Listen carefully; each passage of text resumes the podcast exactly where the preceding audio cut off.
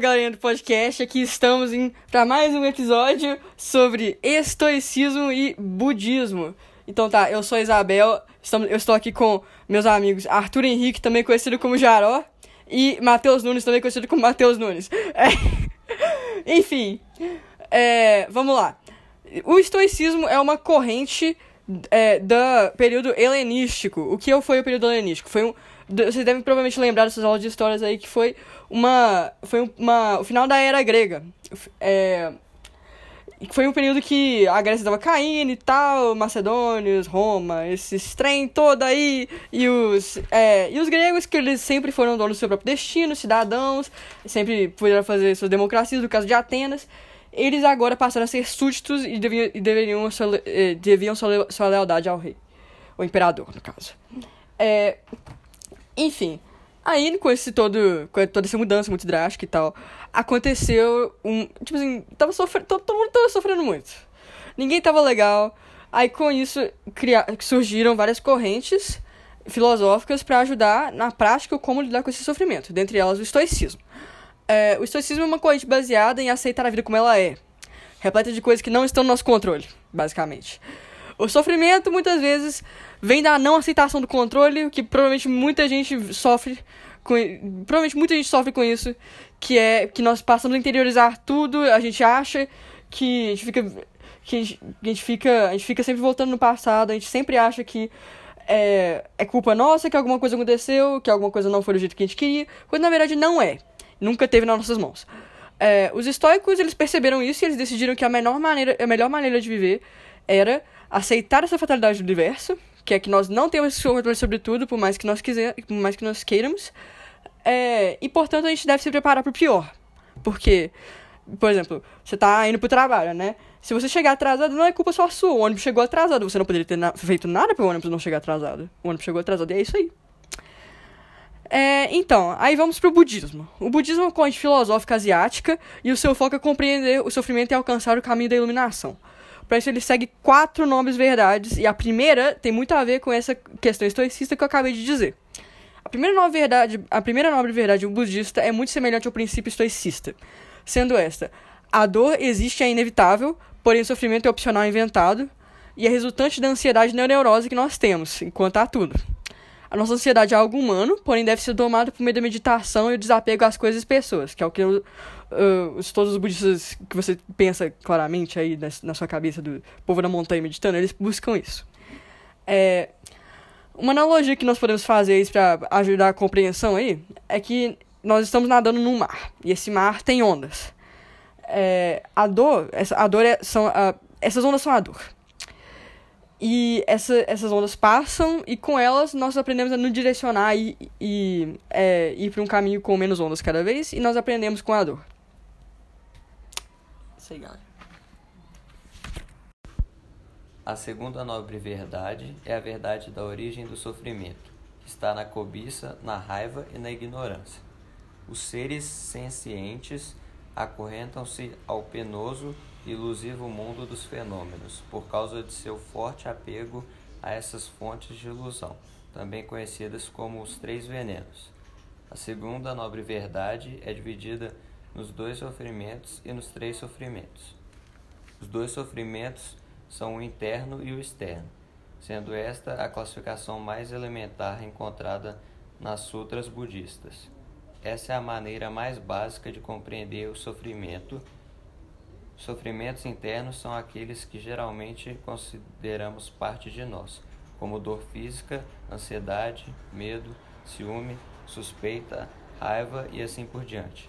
Sofrimentos externos são aqueles que parecem vir de fora, incluindo o vento, a chuva, o frio, calor, a seca, os animais selvagens, as catástrofes naturais, as guerras, os crimes e assim por diante não é possível evitar nenhum dos dois tipos. Já os três sofrimentos são uma classificação baseada mais na qualidade do sofrimento do que em sua origem ou tipo. O primeiro dos três sofrimentos é o inerente, aquele a que estamos sujeitos pelo simples fato de estarmos vivos.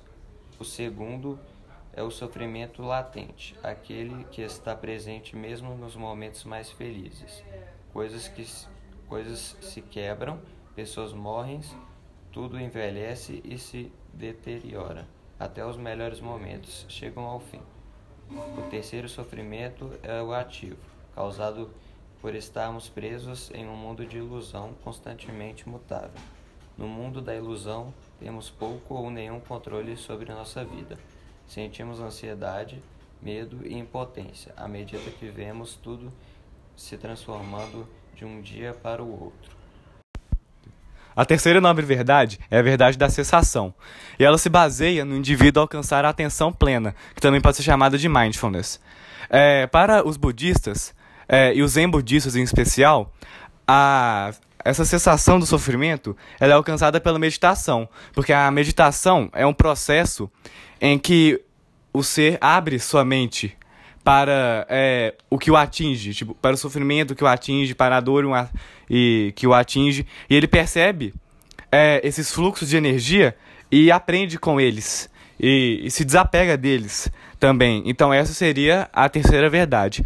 Já a quarta, a quarta verdade seria o caminho para a cessação. Para o budismo, é, ele define que tem quatro caminhos principais para cessá-la. É, primeiramente, é, se diz sobre a superação da ideia de eternidade, que tem muito a ver com é, se, se, desapegar das coisas, é, dos sentimentos, porque tudo realmente é muito transitório. É, em geral, não faz sentido você se ater a um pensamento que vai. É, que eventualmente ele vai sumir. É, além disso, também se busca superar a busca pelo prazer, porque ela está muito ligada ao materialismo espiritual é, que nós vivemos, porque é, tudo é impermanente, é, tudo é sempre penoso e sujeito ao sofrimento. Então não faz sentido também você buscar o prazer o tempo todo em busca de cessar o sofrimento, quando o sofrimento já é algo inato da vida e não há nada que se possa fazer para acabá-lo, nem mesmo buscar o prazer. Também é, a vacuidade também tem que ser compreendida, a possibilidade dela. Porque às vezes, com o sofrimento, as pessoas podem se sentir um pouco desoladas quando começam a se dar conta sobre o que existe fora e dentro delas e como elas são sujeitas a certas impermanências e ao sofrimento. É, mas nós temos que nos dar essa possibilidade de vacuidade e esse breve estado de ser nada, essa vacuidade, porque as coisas são destituídas de essência e elas não existem. É, além disso, um problema que é encontrado muitas vezes atualmente é o encontro com a ausência do ego. É, e tem muito a ver com é, se dar conta da vacuidade. Porque nós, é, nós percebemos, nós separamos muito é, nós, é, nossa pessoa das outras. E isso pode nos tornar pessoas muito centradas. É, tipo, centrar a nossa realidade a partir de nós. E isso pode ser muito difícil ao se abrir e ao entregar e, e ser capaz de mudar também. Porque as pessoas elas têm que entender que elas estão em constante mudança, que elas são capazes é, de, de mudar e que elas não deveriam ter medo de mudar. Eles deveriam até se sentirem orgulhosas que elas conseguem, é, que são capazes de mudar, que são capazes de superar a dor que elas sentem.